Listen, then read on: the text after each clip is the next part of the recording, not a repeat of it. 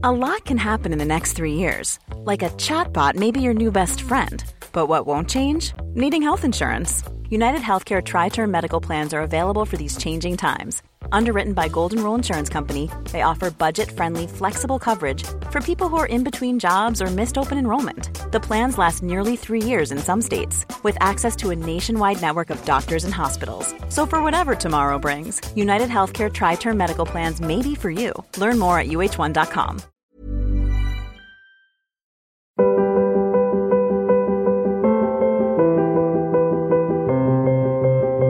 Welcome back to the Forma podcast from the CiRCE Institute Podcast Network.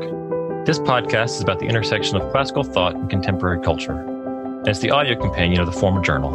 I'm Brandon LeBlanc, and in this episode, I'm talking great books with Scott Hambrick of OnlineGreatBooks.com. How are you doing today, Scott? I am good. Thanks for letting me come and talk to your people. Well, I'm excited about this. Before we jump directly into the great books, I'd like to get a little bit about your background. I have a sneaking suspicion that your journey here and mine are pretty similar, coming to the great books as adults and somewhat through our children.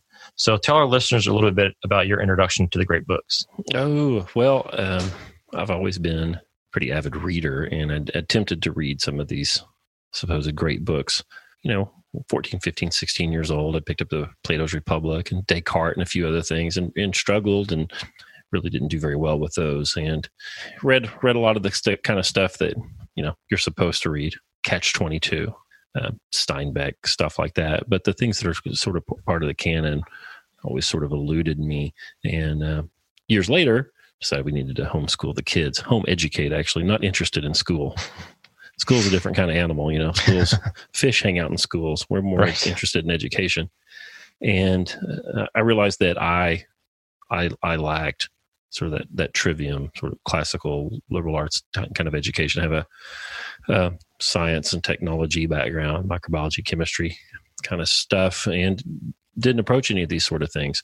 So I decided that I needed to figure that out. I needed to go remediate those problems, you know. And in researching all the things that I might possibly do, I found Mortimer Adler's great books program from the 40s 50s 60s and decided that looked to me like about the easiest way for an adult you know to to get familiar with those with those works with those ideas to approach the trivium the grammar logic and rhetoric. I knew i wasn't going to go uh, undertake a study of latin at age 40 or whatever. So i started a group here in my home and we've been meeting now for about five years. One of the one of the people in the home group here is a Brett McKay of Art of Manliness, and he said, "Hey, listen, you, this is great. You need to do this online somehow." And he was doing this. Well, he's still doing what he calls the strenuous life. You know, he he really believes in what they're doing there at the Art of Manliness, where they I don't know. He could tell you what his mission was better than me, but uh, you know, he's trying to cultivate, you know, healthy masculine skills and thoughts and keep traditions alive. And he he wanted people to actually take action on those things in the real world. So he created this thing called the strenuous life. And uh, he said, "This is how we're doing it." And he outlined how they were doing things at the strenuous life. And I thought, yeah, we can adapt that sort of method to a study of the great books. And we put together onlinegreatbooks.com so that people that can't get a group together of their own it's kind of hard to find some eight friends that might want to go read uh, aristotle's metaphysics. So a special kind of person it might be tough to find a quorum to do that. So uh, we provide we provide that for them. We provide accountability so they can uh, uh manage the reading and uh, give them groups that they can they can meet in with a skilled socratic interlocutor you know somebody to lead the seminar and ask them the hard questions and keep them in the text. And uh, we've been doing that for now two years. We got 550 or so people reading right now. Wow that's great. Yeah I, I, the science and technology eluded me quite a bit but uh, but we also kind of came to it from taking our kids out of school and homeschooling and uh, that led us to classical education and then reading and the great books and that's ultimately led me here to CiRCE. So that's really exciting. So, so what was your education background then? Um, I had a history degree, but if you can believe it, I got a history degree without ever finding out who Herodotus was. So that kind of wow. kind of mm-hmm. gives you some uh, some background on that. So yeah, some big gaps, big gaps in my history education. Always loved to read, but kind of got away from literature and then came back to it as an adult too. So, well, let's take a step back then. What what are the great books for our listeners? Well, that for for some people that's a loaded question. uh, uh, we we we kind of know what they are, right? They're Shakespeare, they're Plato, they're Aristotle, they're John Locke, they're Adam Smith. We kind of know these these heavy hitters' names, um, but but the list, if there is a list, uh, I always tell people that I think it is an emergent list of books. If you pick up one of these great books, you know, pick one. Like if you if you said, "Boy, there's something that I'm interested in," I heard somebody talking about Nietzsche the other day. Perhaps you know uh, his Übermensch. I'm gonna go read some Nietzsche. We go pick that pick that up. You're gonna find out that he refers to Kant. You're gonna find out he refers to Hegel. He's going to refer to Aristotle. He's going to refer to Plato. And then you find out, well, gosh, I gotta go to really know what the heck he's talking about. I gotta go read one of these guys.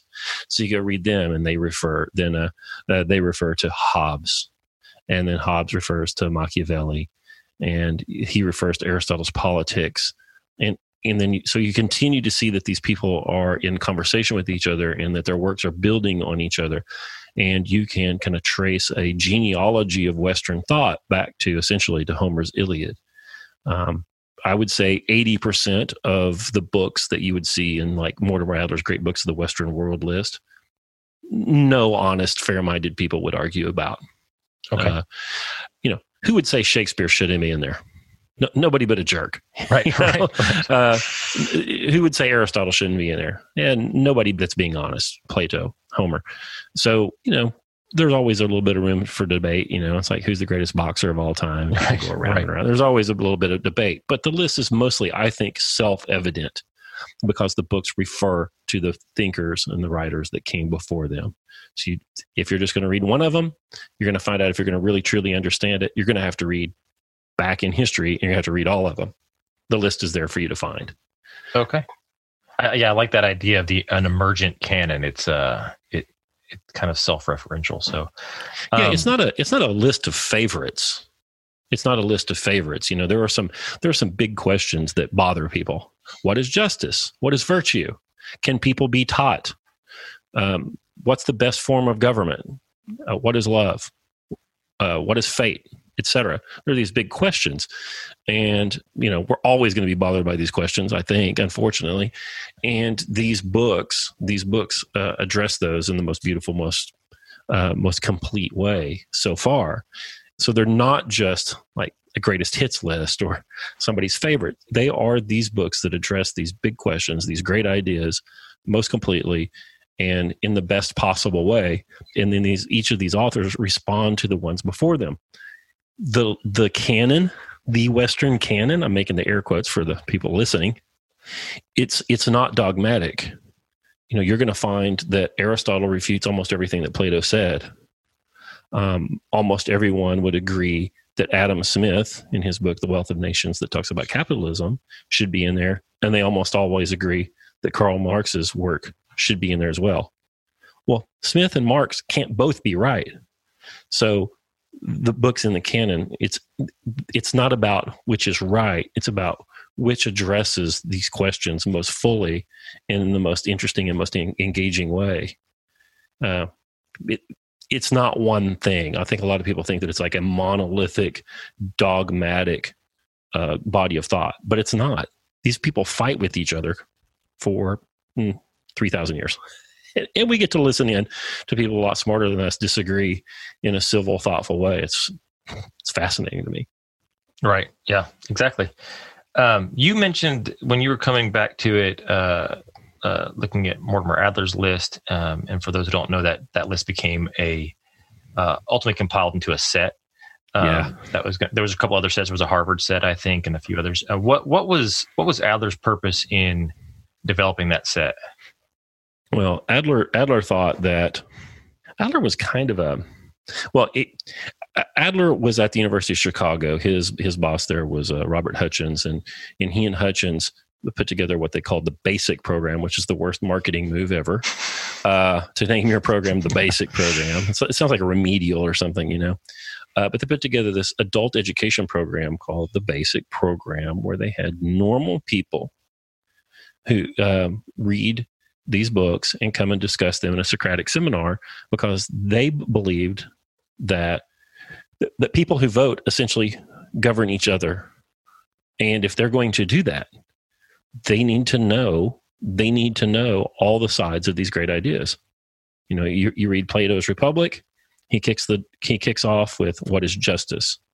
And if you're going to vote, you need to have thought about all aspects of justice in the most complete way as you possibly can to cast the best possible vote. Because we live in a we live in a republic, uh, supposedly that's what I was told in school. Uh, we're we're essentially governed by the other the people around us, and we we want them to know what the heck it is they're doing. Uh, that's basically that's basically the project. And there's a little more nu- nuance to it than that, but it's a liberal arts education. You know, the the a liberal education, liberal shares a root with the word liberty. It's uh, it's the education that befits free people, and uh, they believe that to protect that freedom and to maintain it and to have the best possible form of government, everybody needs to know what the heck is going on. And uh, they believe that the best way to do that was to read these books. So if you're going to democratize this freedom to everyone, you have to democratize the educating as well. That's right. If everybody if if everybody has a hand in government, they need to be educated in governance. And that's a big big problem. Uh, justice, virtue, economics, political theory, history, on and on and on. You know, if you're going to do it right, you got to know you got to know that stuff. Okay. So that is kind of a, a macro argument for this. Um, what have you found as you've engaged this over the last several years to be some of the personal rewards from from engaging with these texts? Well, my, my partner at the Online Great Books podcast, he always gets on to me and he tells me that I need to lead with it's fun. uh, it, and it is fun. It is fun. Um, we read these. I, I, enjoy it. I enjoy it, and I really enjoy the seminar. Um, the seminar is the opposite of uh, of small talk you know, talking about the weather. How about them Cowboys? You know, who cares? Uh, it's the opposite of that. It's it's real people talking in an honest way about important things. What is justice? We get to talk about that, and uh, that's uh, and when you get to talk about important things with people that are uh, speaking in an honest way, it's a delight. It's a delight. So I, I love that. But in reading all these books, I have it, it has changed me a great deal. It's made me less tolerant of small talk. uh, and, and, and, it's and it's changed my views on many many subjects. When you read Socrates destroy somebody in the Agora in in one of these uh, Platonic dialogues, if you're reading carefully and you're being introspective, it'll make you either know why you believe the thing you believe and shore up your belief, or it'll make you change. So it's shored up a number of things that I believe, and it's uh and it's completely revamped a number of things that I thought I believed as well. Because you know, I think that you know we go to school from K through twelve, and then we go to university or whatever, we go to church, and parents talk to us, and when you hit twenty one years old or something like that, we have a toolbox of ideas and beliefs that were really kind of handed to us. Mm-hmm. Uh, and uh, we haven't really had the time to tear those things apart. We really haven't had the political or social standing to do it either. You know, you, it's probably not a real good idea to just completely uh, rethink all the ideas you have when you're a 14 year old and you're trying to live at your, with your parents and not get killed. Uh, so when we get when we reach that adulthood, uh, it's time to to to know why we believe the things we believe, and one of the best ways to do that is to follow Socrates showing people how to do that. You know, they killed him for it, really, hmm. uh, and it's it's changed it's it's changed me a lot. Yeah. So, so in discovering these ideas through the works, you've talked about tracing these conversations back at times. Um, give me an example of, of, of a an idea you followed that thread through from th- across some some thinkers, some time like one one of the great ideas, you know, polit- political systems. You know, what is the best political system? Um, in my home group recently, we read Thomas Hobbes, uh, Hobbes' book Leviathan, where he describes a pretty ugly state of nature and uh, and um, describes how he thinks it's best to counteract that and uh, how to govern people. Uh, we've also we also read prior to that we read quite a bit of Thomas Aquinas on government uh, he's a monarchist. he's a monarchist. I probably am too now. um, we've read Cicero. Cicero wrote a book, uh, The Republic, which is sort of his answer to Plato's Republic, but he doesn't really answer Plato's Republic head on. He really sort of describes the, the Roman Republic at the time. So it tells you, you read Cicero's Republic, it tells you how Rome was governed at that time, which, which was interesting. Uh, Aristotle's Politics, uh, I just reread that and led seminars on it not too long ago. Plato's Republic, of course. And then there's all kinds of issues about governance, leadership, and so on in the, in the Greek plays and the Antigone, for example, Sophocles play Antigone, Creon, you know, put, puts her to death essentially uh, for not obeying uh, what seems like an arbitrary law. He had to maintain order inside the walls of their small city in a, in a in a time of strife and war, and uh, you know the the playwright pulls on your heartstrings and makes him out to be the bad guy. But um, uh, are the laws to be obeyed or not? Hmm. Are they to be obeyed or not? Can you pick and choose? Antigone sort of chose and uh, ultimately paid. Socrates was put on trial for corrupting the youth of Athens. They convicted him. His friend Crito comes to him in the night and says, Hey, man, I got friends with boats. I got money. You don't have to drink the hemlock. We can get you out of here right now. Socrates says, No, I can't do that. I've lived by the benefits of the city of Athens, and it would be wrong for me to not take the bad as well. I'm a citizen, and citizens have to take the good and the bad. If they're not willing to take the bad, anarchy is quick to follow. Actually, he doesn't say that piece, but I think that thing about anarchy being quick to follow is uh, is right in there. and then right now, I'm reading Henry David Thoreau's Civil Disobedience, where he's disobeying the tax code because he didn't want to fund the the Mexican American War, and it was Martin Luther King Day not too long ago. And I read his letter from Birmingham jail, and uh, Thoreau and King are in stark juxtaposition with Socrates. Socrates wasn't civilly disobedient. Well, maybe he was, maybe he was, but uh, but he felt like that the laws needed to be obeyed. He was not uh, disobeying laws to make a social statement, and he peacefully, you know, took his death penalty there. Whereas uh, Thoreau and um, Thoreau and King thought that they could undermine law by disobeying it strategically. Really interesting. I hadn't really thought about those two guys uh, contra Socrates before. But if you have everybody running, like if nobody knows what justice is, or not enough people know what justice is, and then you have a whole bunch of people running around picking and choosing and strategically disobeying the law to make it bring about social change you end up with chaos. Mm-hmm. So if you've got a Martin Luther King and you got a Henry David Thoreau disobeying the law to bring about change, and those guys 100% dead nuts know exactly what justice is, you'll be okay. But what if all the protesters don't know? Right. What if they're throwing bricks saying they want social justice and you get one of them and say, What's justice, man? And they can't tell you? It's trouble. Yeah. Yeah. Yeah, I don't know. Is that don't even answer the question you asked? No, I, I just started talking. it's actually interesting. You know, we've got a couple of um, Plato reading opportunities through CiRCE right now. One's an online reading through all the dialogues in a year, just kind of as you read them and you're kind of, there's a there's a Facebook group and that kind of stuff. And there's another one that meets here locally at our office once a month. And we just read Crito mm-hmm. this past Monday. And so that actually ended up surfacing in the conversation is his actions somewhat more like a, a Martin Luther King who's willing to take the punishment. He says, you know, he's not going to not going to not teach and he's not going to leave. And so in comparison to someone who might be say opposed to the Vietnam War and is willing to go to to go to jail for not not obeying the draft compared to someone who might a draft dodger who might flee the country. And I had never thought of him as more of a conscientious objector until it kind of got surfaced in that conversation. So it's interesting that you kind of follow that thread and there's a a lot going on there. And interesting that that thread goes across things like philosophical dialogues, kind of historical accounts of Rome's republic, and then and then works of fiction, um, and then yeah. back again to to history. So, yeah, it's one of the it's one of the important, maybe the most important human theme. You know, how do how do we politics essentially is this science of you know getting along, and um, you know everything else is in service of that. Really, you know, um, metaphysics you know what can we know what do we what, what can we know about stuff what do we need to know about something to know what it is mm-hmm. metaphysics epistemology how do we know things like how do we form ideas ethics you know what does what we know call us to do and then the politics of you know how, how do we do that together in a group How do we get other people to do those same things? Right. How do we get them to live good lives? How do we get them to follow a highest good? And then I would add to that aesthetics. You know, how do we do these things beautifully? Oh, yeah.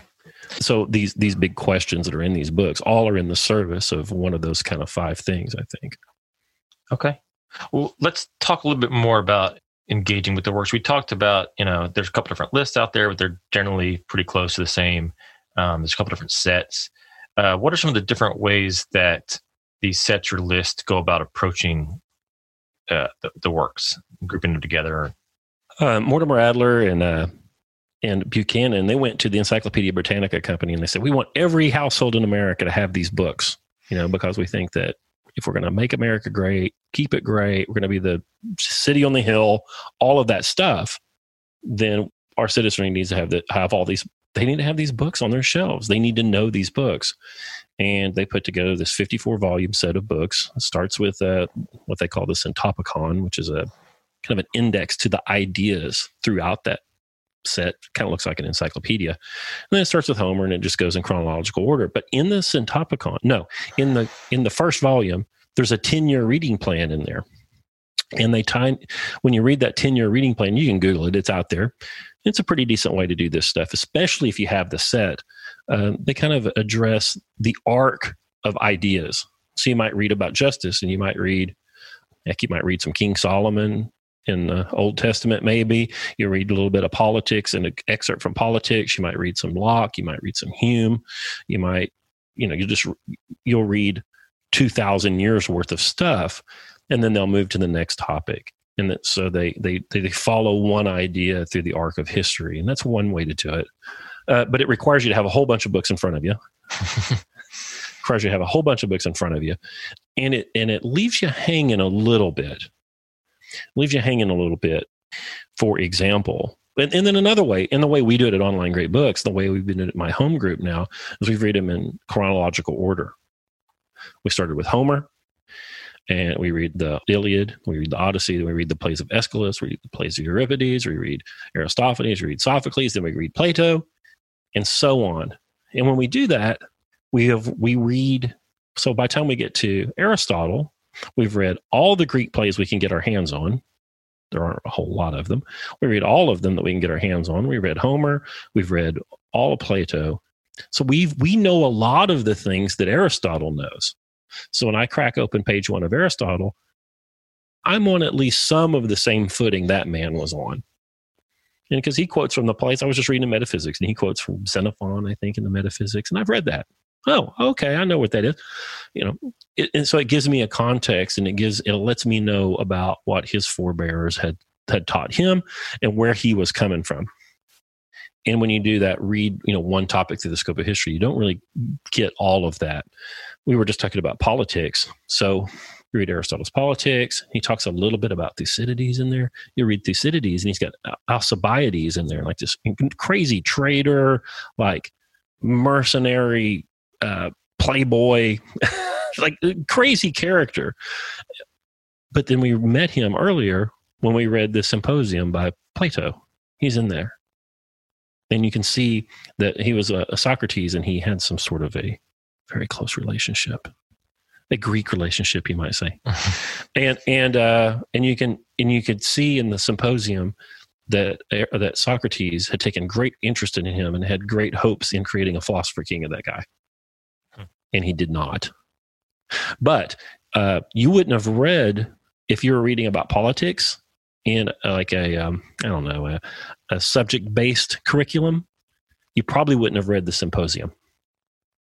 You probably wouldn't have read it, and you wouldn't have known that Socrates had. It seems as though Socrates had identified him as a an up and comer, a smart, clever young man with resources, and had put energy into mentoring him in hopes of coming up with this philosopher king. And I think he also did the same thing with Glaucon, probably in in uh, in the Republic.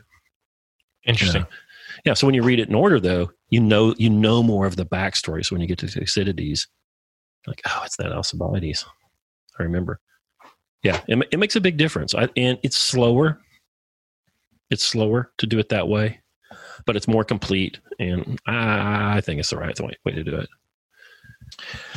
Okay, well, what you're doing with Great Books Online really is at this this intersection of classical thought and and contemporary culture. We're talking about, you know, moving this this kind of discussion into the online. Um, like you said before, particularly for people who don't have three or four or five people around who want to read all these books.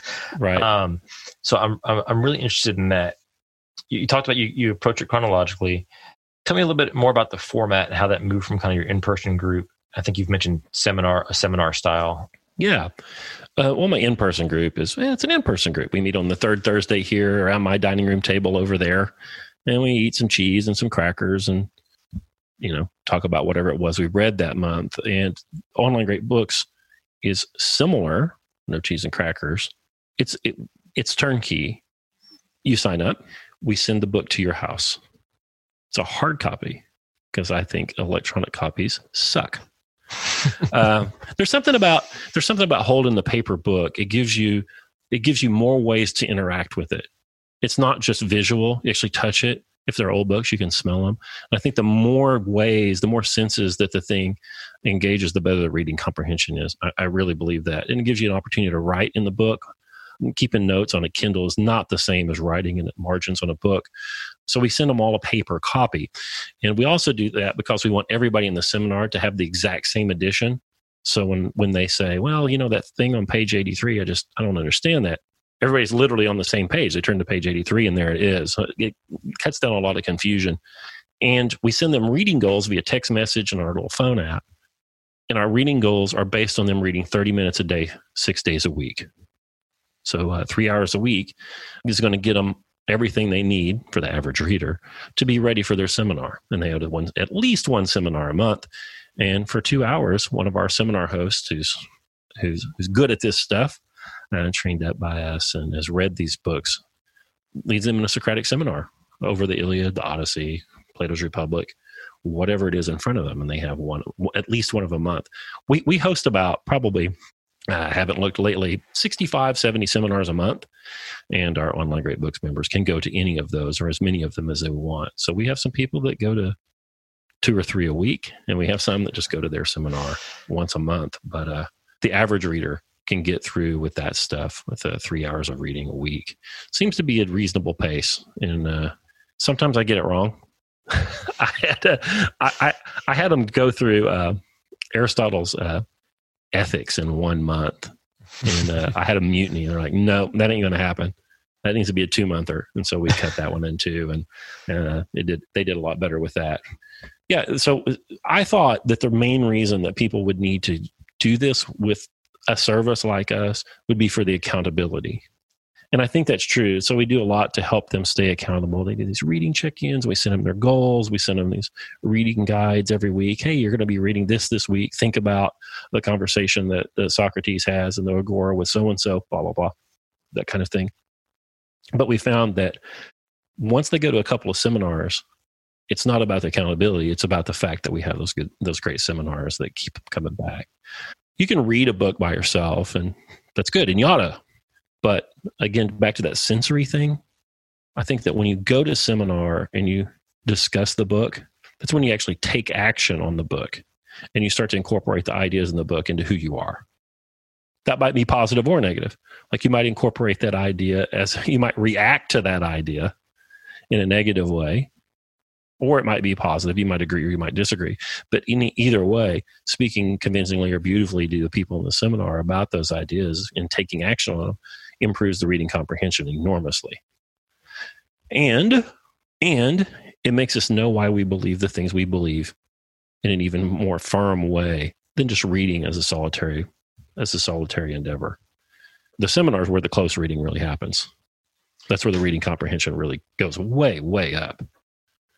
You you mentioned earlier uh, the trivium. Uh, for a lot of our listeners, they'll be they'll be familiar with that idea from uh, the several liberal arts but there are different applications and interpretations of that in education.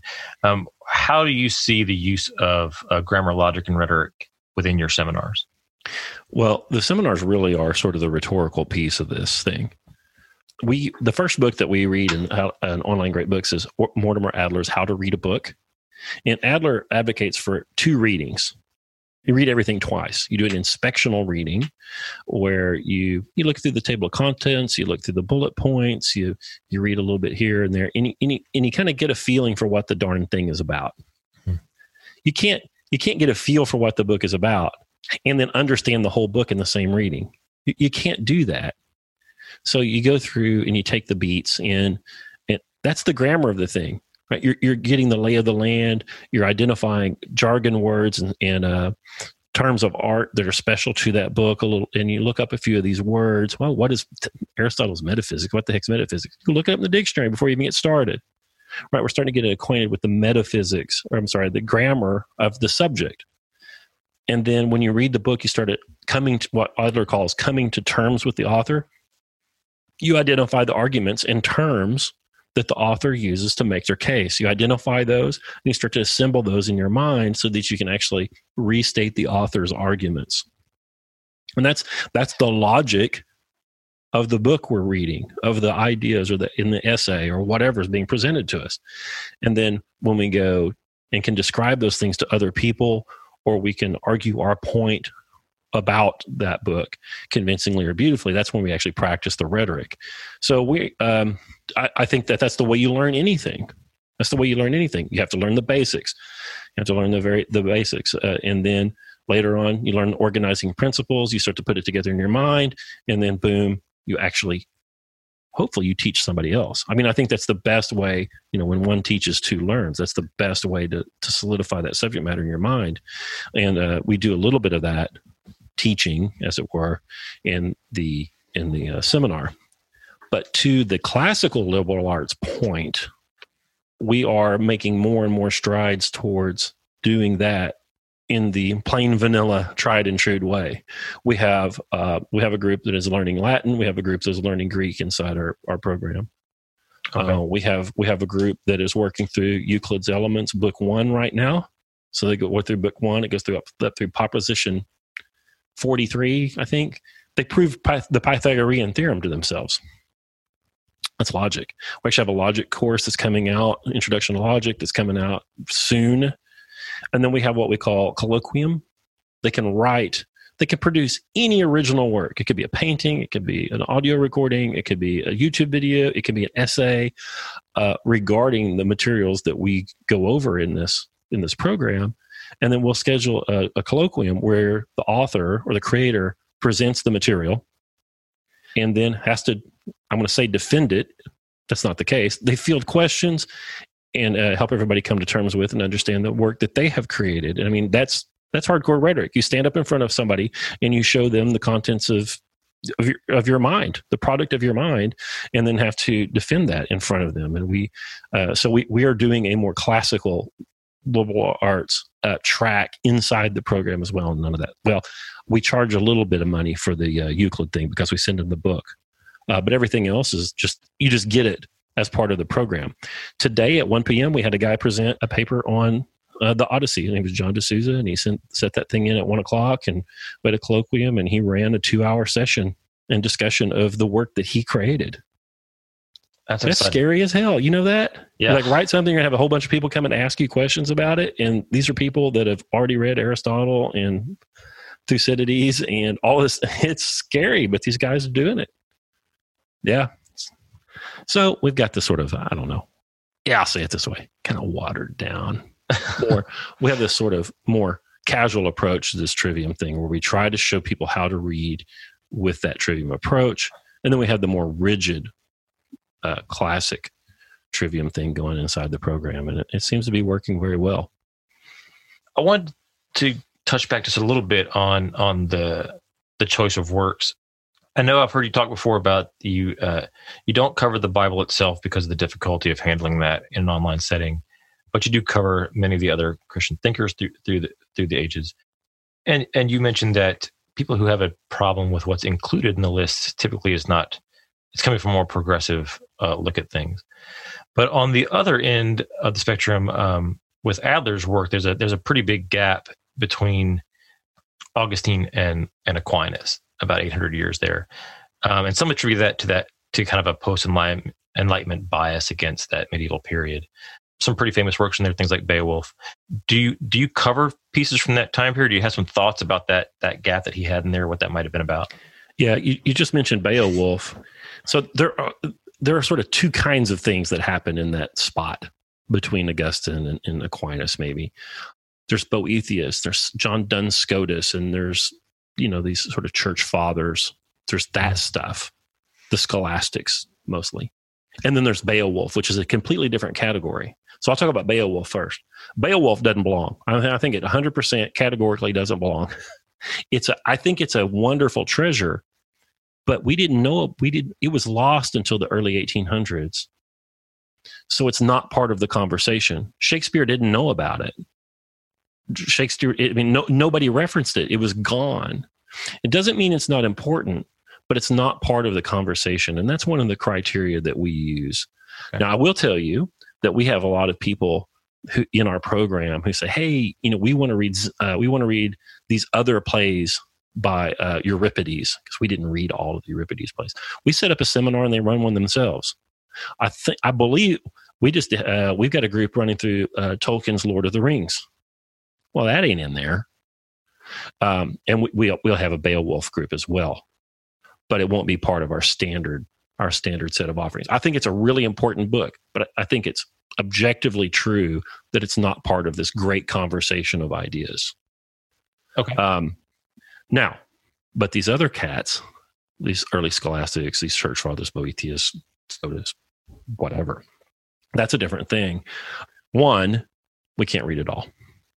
We can't read it all. And in my opinion, and I'm I'm no scholar in this area, and I haven't read all the Boethius. And you know, we were just talking about some. I was just talking to one of the guys that leads seminars uh, with us, uh, Jim Furr, and he said, you know, we might need to add in consolation of philosophy. Boethius is still, and I said, well, okay, we've got another little while before we need to get that uh, evaluated, but maybe. But Aquinas has this habit of recapping everyone's arguments. Uh, he, he, have you heard of Daniel Dennett? Daniel Dennett talks about steel manning. You know what a straw man is, you know, the straw man fallacy. Well, Daniel Dennett talks about steel manning, where you state the opposition's case in such a good way that if you told the opposition, if you made the case their own case to them, they'd say, you know what, I wish I'd said it that way myself. Aquinas does that over and over and over again. And he covers so many of these other authors and the ideas and the arguments that they made he covers them all so well that we frankly we lean, we lean on Thomas a whole lot as a shorthand to those earlier guys. Okay. Um, I'm reading Metaphysics, Aristotle's Metaphysics right now, and uh, in book th- book two, book two, he recaps Plato's forms way better than Plato did. Like the first, uh, this is my second reading of uh, Metaphysics. The first time I read it, I was like, "Oh, no, now I get it." Plato didn't make me understand it, but Aristotle did, and uh, uh, Thomas is much the same way. Um, so, so you know, we can't read everything, and that is has been our compromise thus far. Okay, and you mentioned that you said you, you know there's some things that go on within the community that are outside the main uh, reading oh, yeah. list. How and you mentioned Tolkien specifically. That's obviously much more recent. Um, how far forward do you does your does your kind of main list come? Oh, uh, we'll read some Einstein. Okay. Yeah, we'll read some. Uh, we'll read some uh, Newton. Well, gosh, you got to read. You got to read Einstein then. but you know, uh, we get. You know, we don't have anybody reading anything in the 20th century right now, and uh, we have people that say, "Well, what about this and what about that?" Now, you know, it's kind of early. Yeah, you know, it's kind of early, but I think it's pretty clear that something like Einstein, I think it's pretty clear that somebody, something like Freud, is is going to make the cut.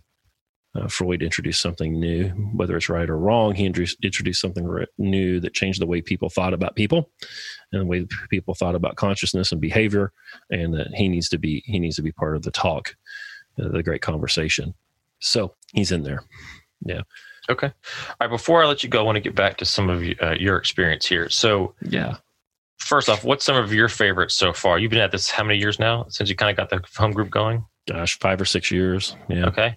So, what are some of your favorite works at this point? Well, I, I just I just love I just love Aristotle. I can't say that he's any fun. Um, I, I don't, I can't say it's any fun, but it has such explanatory power, and it's so clarifying that to me it's just a, it's just a miraculous. And the uh, he talks about everything that's important, and he talks about it in almost the definitive last answer way, for me at least, over and over and over again. Like the guy's unbelievable, and I just, I just. Um, I mean, it's just a. Not only are the books interesting, and do and not only do I think that uh, his metaphysics and his ethics is awesome, and and subscribe to it. I'm very Aristotelian in that way. The thing's awe inspiring because it's all the product of one mind. You know, there's just thousands and thousands of pages of penetrating original thought, and it's just the product of one guy. He has to be the biggest genius that ever lived. He has to be. Somebody fight me. uh, he has to be. It, this stuff is astonishing. I love Plato. It's not only he brings up all of the big questions, doesn't satisfy anyone on any of the points. That's kind of that's his thing, right? He, he's there to ask the big questions and poke you, and then uh, watch you writhe in pain. Uh, and so that's his thing. But it's also great literature. They're so much fun. Uh, they're so well done. It's just a delight to read Plato and I love the essays of Montaigne. Montaigne is a crazy person. It's the original blog. You know anything about Montaigne? Not much, no. No, so he was like a. Uh, I'll probably get some of this wrong. Uh, he was a uh, is a Frenchman in the 1500s, but he's like East, East, East French. Like he borders on Spa- Spanish. You know, the borders are not they're a little hazy at that time maybe. And he had some civil service job and, and, and was fairly successful. And i think he got a little bit of an inheritance and he just quit. He would just get up in the morning and just close himself up in this tower and write. And he'd just write about whatever it was that interested him whatever it was for the day. And um, it's the ultimate bathroom reading. Like some of these essays are like one page. Some of them are seven or eight pages. Uh, he writes about cannibalism. Here you go of sadness uh, of feelings that extend themselves beyond our perceptions, on idleness, friendship, cannibals, on the younger Cato, of fear, uh, of liars, uh, on the education of children, just whatever he was interested in that day. And he wrote 2,000 pages of it. And he's funny and insightful. Just, it's a delight. Yeah, he's sitting here on my desk and he's always on my desk. The guy's the best. All right. the best. Yeah. One for me to mark down to, to, to check out. Yeah, that one's that one's the bathroom book. I'm telling you, man. You can pick up and read three pages of Montaigne and be better off. You read three pairs, pages of Aristotle, you're dumber than you were. like, like, it takes hundred pages of Aristotle to get anywhere. Montaigne ain't like that. Okay, well, on that note, what's been the, the toughest one for you to tackle so far? Maybe the Aristotle. No, wait a minute. Um, oh my gosh, this will get me in trouble with your listeners probably. Calvin's Institutes of Christian Religion. Couldn't hack it just incoherent, incoherent. Couldn't hack it. And then and then we we, we also read um, the correspondence between uh, Luther uh, and uh, Erasmus on free will, and uh, bo- both the, the, the, works by Calvin and that open correspondence on free will between those the Erasmus and, and Luther just wore me out. just wore me out. Luther's ill will just boils up out of the page. He's just glow in the dark angry. And it was exhausting to just absorb that energy out of that person as I read it. And then I just don't buy Calvin. I just don't buy his bedrock axioms about free will. I, I just don't buy it. And so, you know, there's some of these people that if you, you know, if there's two or three bedrock axioms that you just don't come, you can't get together on, the rest of the book is just, it's not inaccessible, but it's pointless at that, you know, it's pointless. If you don't believe the way Calvin does about free will, then you can't go down every road with him. And I, and I'll try to be a a good faith reader and say I'm going to set aside my belief here and I'm going to follow him as much as I can to see where he's going. Well, that's a giant book. that it's hard to do that for a thousand pages, especially when we were as far apart as as he and I were. So that was really, really, really tough. In fact, I did not finish Calvin's Institutes. Not even the abridgment. I, I was like, okay, I'm going to pick up an abridgment. I'm going to get the greatest hits here, 365 pages or whatever the heck it was. Couldn't do it. Oh, couldn't do it. I'd rather beat my thumb with a hammer. You a Calvinist? I, am not. Uh, we have a, we have a broad audience, but uh, I, I do a podcast called Barbell Logic. I'm a strength coach too. It's a weird thing. and my partner on there is hardcore Calvinist. Hardcore Calvinist. Many of them just tangle all the time. that's good. That's that. That's the engaging with the ideas, right? That's the uh, the purpose of the not reading it in isolation, but reading it in in seminar. Yeah, yeah. One of these days, he'll know just how wrong he was. It's pre, it's pre, it's predestined in, in eternity past that he'll know one day he was wrong. Maybe not. so, so with the with the tougher reads, um, I know. I think when you were talking with Brett, you talked about how um, even just the the sheer size of something like City of God was was oh, was overwhelming. Um, uh, even if you love Augustine, right, or or even if you love Calvin, the the size of uh, of those works. What what's you know when you get some space from them, what do you what do you how do you feel like when you get some space from those works and just the experience of going through that that reading that tougher work um, that does for you? Well, I'm I'm a barbell coach too, and um, and I think there's so you know you do heavy squats and you pull heavy deadlifts and you get stronger and that's good. But there's something more that happens too. You learn something about yourself in doing that thing that you didn't think you could do before right? There's a there's a there's a physical and mental and psychological toughness that comes from uh, working up to that first 500 pound deadlift that is beneficial beyond the ability to pick up 500 pounds. And the same thing applies to some of those heavy duty books I I've read City of God uh, a couple times. No, I've read it. I've read it through one time.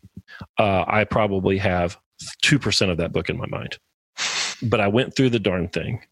I kind of know the lay of the land. I know Augustine's style at this point, and I'm ready now to read it again and get a lot more from the book. Uh, but but there's something to be there's something that makes us mentally tougher in actually doing it. Mm. But I'll tell you, uh, doing that did not prepare me for Calvin. But uh, there's something meditative about it. You know, there's this mindfulness meditation. You know, where you you focus on a meditation support, right? It could be an icon. Some people will stare at a candle, maybe. Um, um, uh, sometimes they'll focus on their breath, right? And you try to hold your focus on this thing, whatever that is. And then when your mind goes away, you non-judgmentally you don't punish yourself for it, but you just bring your back your mind back to that object of focus. You get to do that a whole lot when you read City of God. so there's this meditative mindfulness exercise that you go through when you're reading something that's very long and very difficult like that that I think I, I think it checks all the boxes that mindfulness meditation that somebody like Sam Harris talks about all the time in with the addition with the addition of exercising your rationality. Like it's not transcendental. Like you might sit on the cushion and go, um, you know, and, and try to practice some sort of mindfulness and some sort of self awareness. But often there's a goal of like being mystical or transcend, transcendental in that. But here it's about bringing your focused, relaxed focus. Actually, it's really hard to do. Rationality on the ideas of some other person's consciousness. It's really tough but if you can do that for the 1200 pages of City of God, you come out the other end as a much more authentic, much more aware person. You're a better husband. You listen better. You can hear, you know, uh, uh, it just it just makes it easier for you to engage your mind with the mind of another person. So, I mean, it's a, it's a that's, that's an enormous benefit outside of any information that you might have actually gotten from the book. We just added something at Online Great Books after we, we send the Iliad out to people, and after they've had it for seven days, we have what we call a close reading session. So they go dial in. It's not a seminar, but we use Zoom, and they dial in, and one of our seminar hosts does a guided reading. He reads it out loud and then shares his inner monologue with them so they know how he reads. And it's not the definitive answer, right? But those close reading sessions, those sort of close reading tutorials that we've been doing, we've been doing them now for just a, about three or four months seem to have been a great help to our readers in helping them keep their attention on the book, understand understand what they should be thinking about or, or ways of how they might be thinking about the text. We want to we never want to steer anybody into a certain type of reading or a certain understanding of a text. But we do we do want to model how they should be questioning the text as they read, how should they should be questioning their understanding as they go along. Like as you read, you need to be matching your understanding against what you're reading so that when you get so you know you're when you're lost as early as you can know You know, there's nothing worse than like going three pages, like, oh, I don't know what I've said for the last five, what he's been saying for the last five pages. You know, we want to know that the instant we go off the track, we want to know when that is. You're constantly taking your temperature and uh, and paying attention to the to book at the same time. It's really interesting. But uh, we've been doing those course classes for people, and that seems to be a great help. And that's a skill they can apply at work, marriage, whatever. It's a it's a it's a universal skill. And so, after a couple of years, where do you see people tending to get stuck or derailed? And, and what's some advice maybe you have for that? Uh, if they do it for a couple of years, they don't stop. They've drank the Kool Aid and they're in. Um, if you're doing this, whether you're doing it with us, you're doing it with a group, you're doing it alone, you got to be kind to yourself. Um, if you get behind, um, don't get anxious about it. Don't get mad. Don't beat yourself up. Just get back on your pace. Don't even try to keep up. You know, if you're on a 10 page a day pace, don't try to read 30 pages tomorrow to get caught back up. Just get back on your 10 page a day uh, pace. Uh, we don't we don't want to introduce anxiety into this because a lot of the books are anxiety inducing anyway. They really are. they really are one of the one of the re- Adler says one of the reasons these books are great books is because they're endlessly discussable and endlessly studyable. So we're always over our heads in these books, and that can be anxiety inducing. So you know, be kind to yourself. Uh, understand that when you read some of these books the first time, you may not get hardly any of it at all. You may not understand at all what you've read. Uh, there are people that spend 60 year careers on one of these books. Um, and so for you to read it once and then be irritated or think you're dumb because you didn't get much of it uh, just ain't right because they didn't either. There are people that there are people that spent, you know, Tolkien spent years and years on Beowulf in your example there. Years, years and years and years. It's not very long, you know. So uh, these things are endlessly probable and it's hard to get much on that first reading. So be, be kind to yourself. Be patient with yourself in terms of of uh, you know getting behind and creating the habit, and be patient in, with yourself in terms of depth of understanding. Mortimer Adler always says, "We don't read for perfection. We read to move from a state of less understanding to a state of more understanding." And as long as every time, as long as you come to more understanding, you're winning. That's good enough. That's good enough. You know, we all went to school well, not all of us. Some lucky folks didn't, but most of us went to school and we got graded, you know? And so we, we, there's a little carrot and stick there that has taught us that there's a perfection in our studies that we should be shooting for. And that's actually not true. That's actually not true. And so uh, be patient with yourself and just just make sure you're moving to a state of more understanding as long as you are you're doing well for yourself and remember you could have been watching game of thrones so this is a whole lot better than that Well, I don't think we can end it much better than that. Uh, Scott, thank you for joining us today. Where can people go to learn a little bit more about Great Books Online? Uh, well, go to onlinegreatbooks.com. And we open enrollment about every six or eight weeks. And uh, join us. We'd love to have you there. And if we don't have enrollment open right now, you can click the little join now button in the top right corner and, and join our waiting list. And then uh, when we open enrollment, we'll send you a coupon code and you can get in for 25% off for three months. And you can listen to us at onlinegreatbooks.com where my partner, Karl Schudt, and I talk about books, of course, on every Thursday and, uh, and uh, hash through.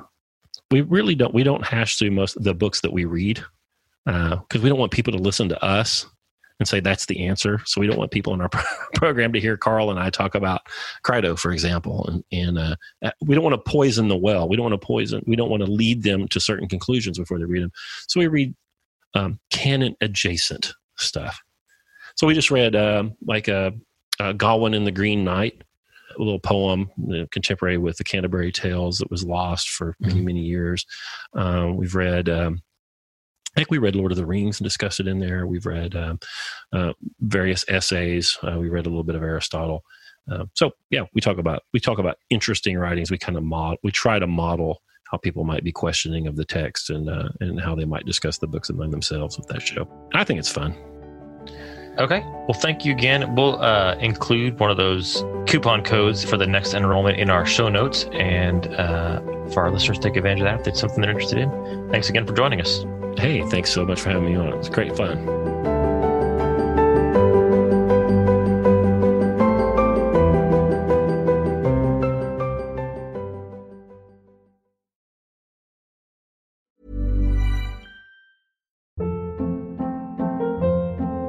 Hold up. What was that? Boring. No flavor. That was as bad as those leftovers you ate all week. Keke Palmer here, and it's time to say hello to something fresh and guilt-free. Hello Fresh. Jazz up dinner with pecan-crusted chicken or garlic butter shrimp scampi. Now that's music to my mouth. Hello Fresh. Let's get this dinner party started. Discover all the delicious possibilities at hellofresh.com.